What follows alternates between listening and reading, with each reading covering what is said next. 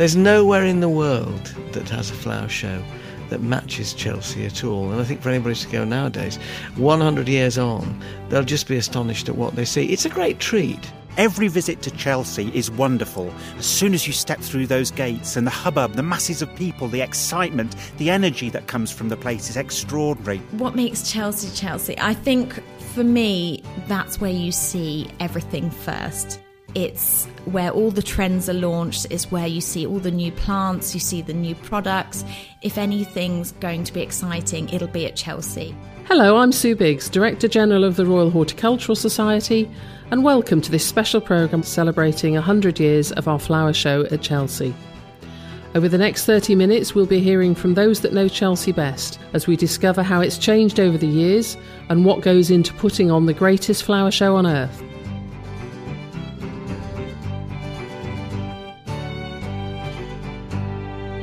The RHS has been the world's leading gardening charity since 1804, and our flagship show is Chelsea. Chelsea matters so much because there's nowhere better to see the very finest in horticulture anywhere in the world, and that's inspiring for everybody. Whether you grow your own chilies on your balcony or you have a huge estate, it's really an amazing place to learn everything there is to know about gardens and gardening, whether you're one of our members or not. Garden designer James Alexander Sinclair tells us what he thinks is so unique about Chelsea. For every plant that you see in a garden at Chelsea, three will have been grown pretty well. So, so, so if I need 100 irises, then the unsung hero is growing 300 irises, from which the designer comes along and says, Oh, I think I'll have that one, that one, that one, that one, and that one and not those ones. There's an awful lot of work behind something that, that, that makes you stand there and say, this is gorgeous and, and, this works. It is the proverbial swan, you know? It's the swan gliding along and being gorgeous in the garden. And, and, and underneath it, there are hundreds of people in any garden who are the, are the wildly flapping feet propelling the whole thing along that you never ever see. But without it, the swan would sink bedraggled to the bottom of the pond. Managing Director of Crocus, Mark Fane, has been building gardens at Chelsea for 20 years. Well, the challenges are that you have uh, 19 days to build a fantastic garden. Um, we tend to plan about a year and a half in advance. So when we turn up at on the uh, uh, the showground, we know exactly what we're going to build. I mean, that's that's the theory. It doesn't always work that way, but it's certainly the the main challenge is you're trying to do in the space of two and a half weeks what you should really be doing in a two to three months um, and you're in a very confined situation. You've got a lot of quite stressed people, and we have working on each garden about between 40 and 50 people. Uh, we build two gardens each year, so we're trying to manage between a workforce of between sort of 80 to 100 people in a very, very small, uh, confined situation. Neil Lucas from Knoll Gardens in Dorset is a chairman of judges. He tells us what Chelsea means to him. I sometimes say to people um, that actually the most important part of Chelsea is almost what goes on behind the scenes. It's a terrible thing to say, but um, if you imagine that we have gardeners and horticulturists literally come from all over the world, from South Africa, Australia, Grenada, New Zealand, um, and many of them are regular exhibitors at Chelsea. So it really is like a fantastic reunion. In fact, some people even say it's a bit of a nuisance having to put on a display because we could have we could fill our time up beautifully without having to actually open the the show to the public. So there is a wonderful Chelsea's got that unique feel. All shows have a little bit of camaraderie, but Chelsea is unique. So, where did it all begin? RHS historian Brent Elliott tells us more. Today, everybody knows the phrase the Chelsea Flower Show, but there is another name for the exhibition, and that is the Royal Horticultural Society's Great Spring Show. And the Great Spring Show did not start at Chelsea. It had had two previous venues. The first Great Spring Show was held in 1862 in the Royal Horticultural Society's then new garden in Kensington. The RHS garden at Kensington was a short lived affair. It was opened to the public in 1861 for the first time, and it closed in 1888. When Kensington was abandoned, it fell back on Chiswick as its main garden and immediately began a search for an alternative garden because Chiswick was now enclosed by the suburbs and the air pollution was wreaking great havoc with the plants. So in 1903, the Society acquired its garden at Wisley in Surrey, and the Chiswick garden was thereafter abandoned. In 1912, the Great Spring Show was cancelled, in order that the RHS could collaborate with some other organisations on organising the Royal International Horticultural Exhibition. So Harry Veitch, the director of the Veitch Nurseries in, on the King's Road in Chelsea, arranged that the grounds of the Royal Hospital at Chelsea would be the venue for the Royal International Exhibition. This proved to be such a wonderful site for a show that the Society asked the Royal Hospital if it could move the Great Spring Show there. So the first RHS Great Spring Show at the Royal Hospital was held in 1913. And already the phrase Chelsea Show was being used in the catalogue to advertise it. The first Chelsea Flower Show consisted of 244 exhibitors and half of what we'd expect today. That show cost the RHS £3,365 to stage and made a profit of £88, which was distributed to other gardening charities. The show's been staged almost every year since 1913. Despite the First World War, it was held from 1914 to 1916 but was then cancelled in 1917. It was also cancelled during the Second World War. Over the last century, there have been many changes to the show, ranging from preferences in plants to styles of garden design, as well as changes to the way in which the showground's been organised. Here's Brent Elliott. In the early days, there were several tents at Chelsea for different purposes. In 1951, these tents were combined into one giant marquee, which for decades was regularly listed in the Guinness Book of Records as the world's largest tent, covering uh, something approaching four acres. In the year 2000, the Great Marquee was replaced by a new pavilion, which was easier to assemble uh, had better lighting, etc. Admittedly, it did have to be brought into the showground in 40 lorries. The old tent, plus its predecessor, which was still in storage, was cut up and recycled as a large number of aprons, baskets, and other impedimenta marketed by a temporary company called the Old Chelsea Marquee Company. So, what makes the Chelsea Flower Show so special? Here's Alan Titchmarsh. I first went to Chelsea Flower Show in 1969, which was it blew me away. I mean, I think anybody who goes there for the first time and sees these amazing gardens, and what was then an enormous marquee full of flowers, fruits, and veg, but which is now the Great Pavilion, it just shows them horticulture, gardening, growing things at its absolute peak. And Matt Biggs, broadcaster and plantsman, tells us why the Great Pavilion is so special. The Great Pavilion, the focal point of all the plants, replaced a series of smaller tents in uh, 1951. And the extraordinary fact about it is that it's nearly three acres in size, and there's enough room there to park 500 London buses. So you can imagine there's a massive plant displays there, and everybody is trying to get the best out of every display. And of course, for those who visit, it's absolutely wonderful. It's an extravaganza. I think people imagine that this show takes months and months to put together. They'd be astonished if you told them that the large show gardens outside were made in three weeks. That's all they get. Most of the people in the Great Pavilion come in with just two or three days to make these enormous great stands that look as if they've been growing there forever. They're at the peak of perfection, so everything is in full bloom or in full fig if it's fruit. To achieve that in such a short space of time takes enormous skill and dedication, and I think people, if they realise that when they come round, they'll be even more blown away. In addition to gardens being displayed by designers and nurseries, from the 1950s onwards there have been show gardens sponsored by other charities and major international companies. Over the years, Chelsea's seen many gardens of note. In 1959, the Times Garden of Tomorrow featured a radio controlled lawnmower which got people talking, and in 2011, Diarmuid Gavin's Irish Sky Garden was the first garden to be suspended 60 feet in the air from a large crane. The Chelsea Flower Show medals are the ultimate prize for all those who exhibit there. James Alexander Sinclair explains why. The medals at Chelsea are, you know, the way that, that, that we, and this is me with my RHS hat on, the way that we reward people for excellence. Um, and and they're very important. They're very important to the designer. They're very important to the sponsor. They're very important to the landscapers who actually build the garden, and they're very important, or increasingly important, to the public. Chelsea Medal is really above anything else because the show itself is above anything else. It's the only place where you get the international community uh, of plants people together, and of course the world's press. It, it is the show. It is the ultimate horticultural event, and I think anything that is the ultimate, any kind of reward or any effort you put into it, is also the ultimate. I don't think I will ever forget the very first time that we actually exhibited at, at Chelsea. Uh, we had nothing to lose, so it was just like another show. We'd won golds before, but not at Chelsea.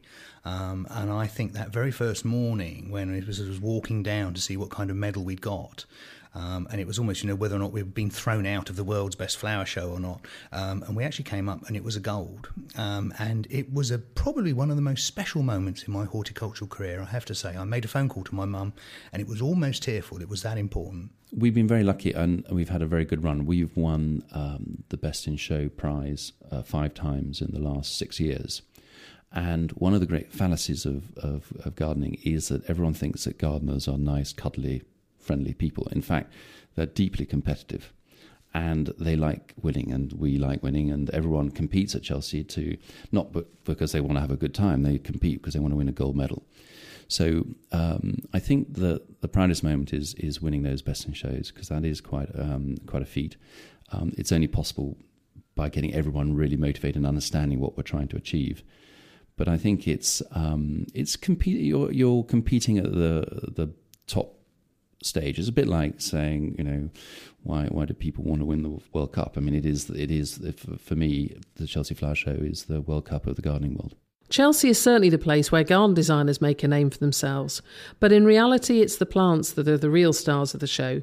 Here's why Matt Biggs loves it so much everything from the smallest plants like the uh, auriculas and little primulas to the great gardens. They all have that swagger. They all seem to acknowledge that they are there on show and it's a place to show off and to celebrate beauty. And everybody in, in their way, I think, is in awe of the plants when they come to Chelsea because they see perfection in a way that they can't always create in their own garden. Many plants that were had been newly bred by nurseries or newly discovered got their first major public airing at uh, Great Spring shows at Kensington, at the Temple, and at Chelsea.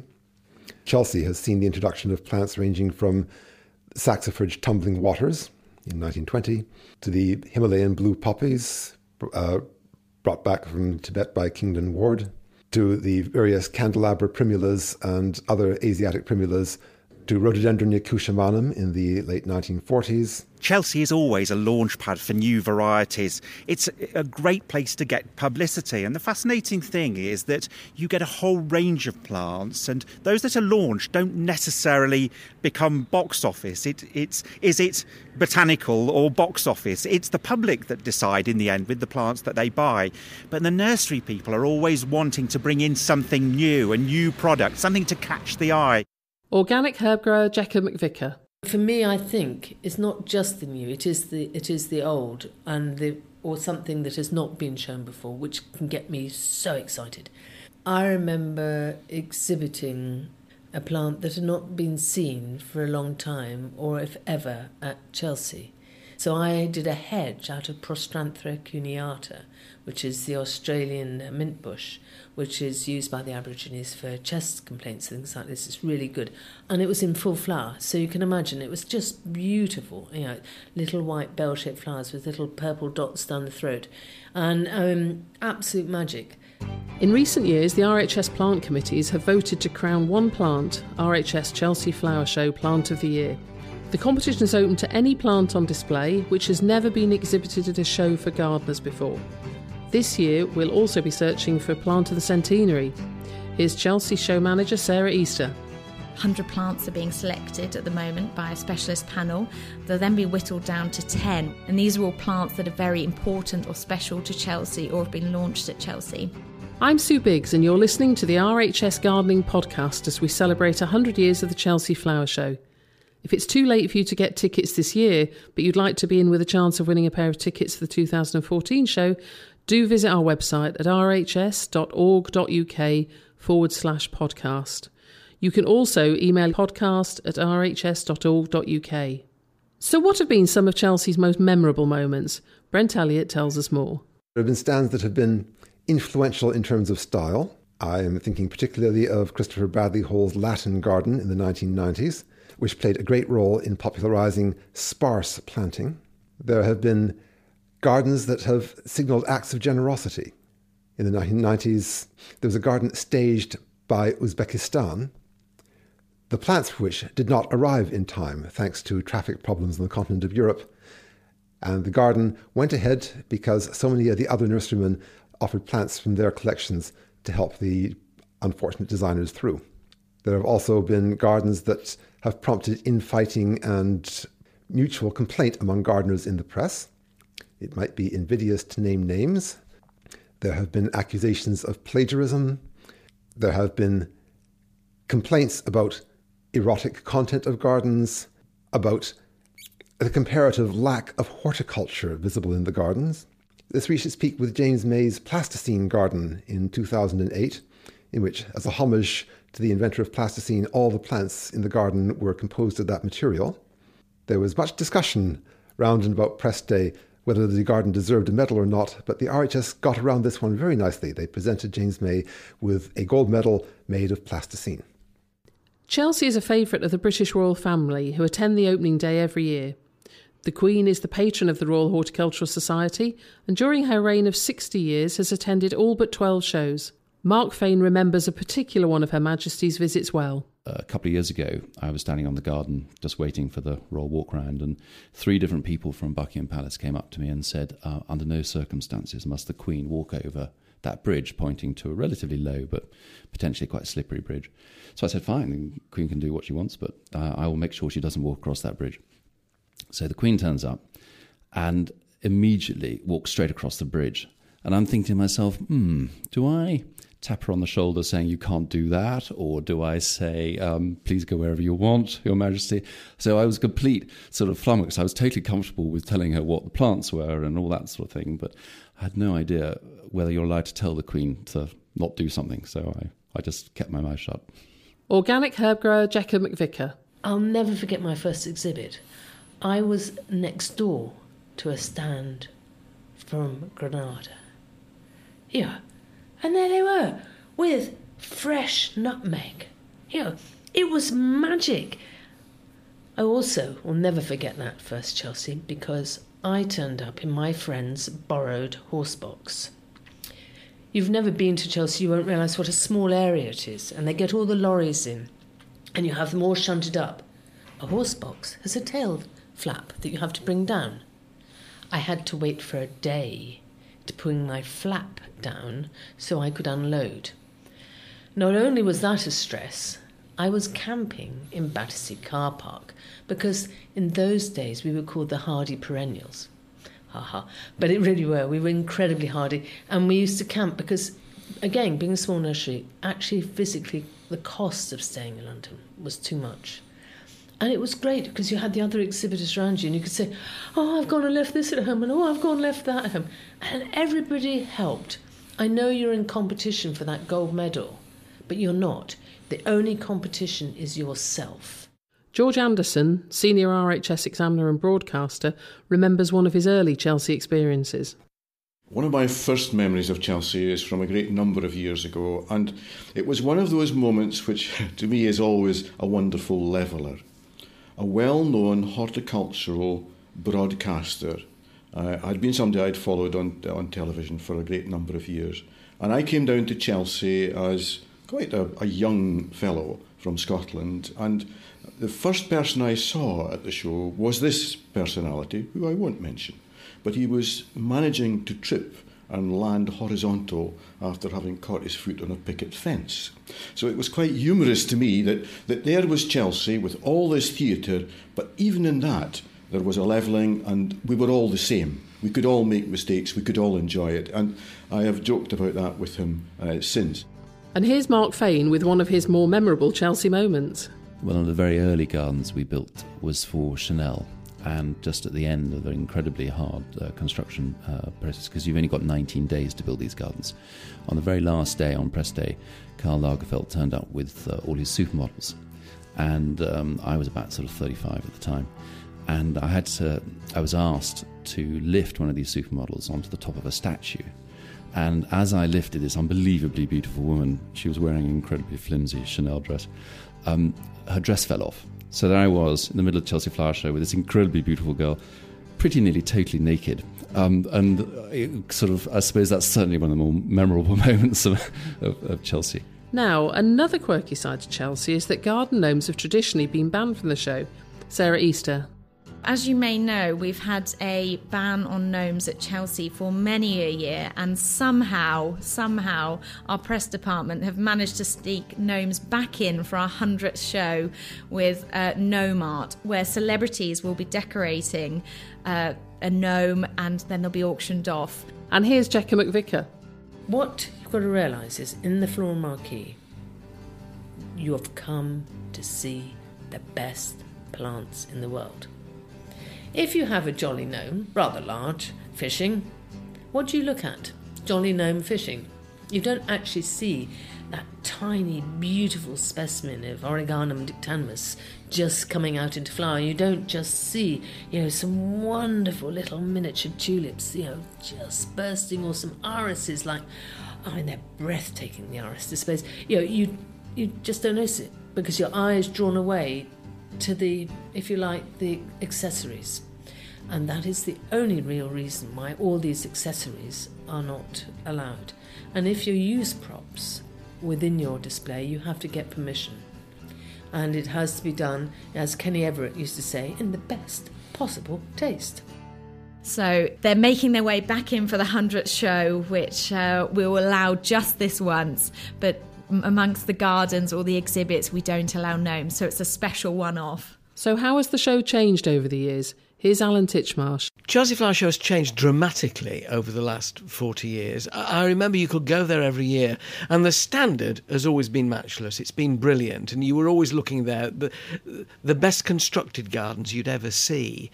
But the styles have evolved, and I think now they're much more refreshing. Each year is different. You do find it pushing forward more and more. In the old days, you'd go there and you could recognise each garden by the landscape designer who'd done it because you sort of got to know their styles. Now it gets much more difficult because style evolves much faster. And I think that's good simply because it, it shakes you out of your sort of rut that you might be in. Oh, a bit of grass here, a terrace there, some water here. Gardens now are really the cutting edge of design and fashion, and I think the standard of them now, and certainly the standard of breadth of design, is greater than it's ever been. James Alexander Sinclair remembers how it was at his first visit. 1985, when I first came to Chelsea. The bank at the end, down by the Bullring Gate, which is called the Rock Garden Bank, actually had rock gardens on it. And they were full of rhododendrons. And you go there last year, there are no rock gardens. And there are hardly any rhododendrons at all. Things change. Last year, it's all about sort of wispy cow pastures and oh my goodness what can we actually grow? Because there's been a drought the whole way through march and then it's rained ever since. Uh, and, and there's always a certain amount of panic like that um, which the newspapers like to make a big thing of. Oh chelsea will it happen? Will the weather kill chelsea this year? No of course it won't. But that whole thing of fashion and things change and you will see some plants that suddenly appear there was a moment in the mid 1990s when there were alliums everywhere and then there was Acrius, and then last year there were cowpasses everywhere, and things move around. But what you see now is much more of that sort of floaty, ethereal, natural, meadowy style, rather than if you look at photographs from the 1950s, every garden in, in Chelsea was hideous. I mean, they were they were they were ridiculous. It was, it was basically an exhibition for azalea nurseries, a lot of them, um, and so fashion changes and things move around. And Jekka McVicar looks to the future. Chelsea's role will always be a showcase for plants and a showcase for what we can do. And the gardens will be championing that and they will be showing us how we can have a balanced, sustainable garden. What we can introduce into our garden to in, uh, you know, have more bees and butterflies, therefore more pollinating insects, therefore better food production. It'll also show us in the science section because don't forget there's a science section at Chelsea you know which is really good and it shows you know how you can use solar panels to heat your water or to you know heat your plants. And I mean there was a fantastic section last year you know on on alternative energy and within the garden. And um, to always go and have a look at the science section. Um, and it I think I, I never negative, but I'm really aware that we are at a big crossroads with this weather we have. You know, we don't have rain, we have downpour, we don't have gales, we have, you know, hurricanes, and even in the UK. And so, therefore, it is very important that we get the balance of nature back. George Anderson agrees. I chair the panel which judges the science and learning exhibits at Chelsea. Now, the excellence in horticulture is going to change in the next 5, 10, 15, 100 years. It will not be the same in 100 years as it is now. Our gardens will be different. Our value of space will be different to what it is now. Our lifestyles will be different. But what we've got to remember is that there is, first of all, nothing that we eat that doesn't come from plants. And secondly, that if we only surround ourselves with concrete and glass and steel, we will be so much poorer for it. We need green plants. We need things which grow because those are the things which are imprinted in the back of our head, in the back of our brain, and give us the sensibility of seasons. And if we don't have that, we'll have lost a lot. So, really, carry on doing what we do well and make sure that we keep the standards up as high as we possibly can. Chelsea inspires everybody to try and garden better, and it showcases all the work that the RHS does in its many areas of charitable work, including community gardening with Britain in Bloom and It's Your Neighbourhood, education in schools, and scientific research. Proceeds from Chelsea's charity gala also raises funds that go directly to the RHS campaign School Gardening, something that Alan Titchmarsh has been proud to be involved with. I've been battling for a lot of years to get horticulture and gardening more recognised as a career for all kinds of people. And it's great that the RHS are incredibly keen on this too. And the campaign for school gardening aims to make sure that within primary schools in particular, there's chance for children to experience growing things. And we've now got more than 16,000 schools signed up for that. There are all levels of gardening. There are more than 60 different branches of horticulture, from research and journalism to media to science to creating and looking after great plant collections, growing things. And it's a side that is often overlooked, I think, particularly by careers officers. It offers chances and opportunities to a wide range of school leavers.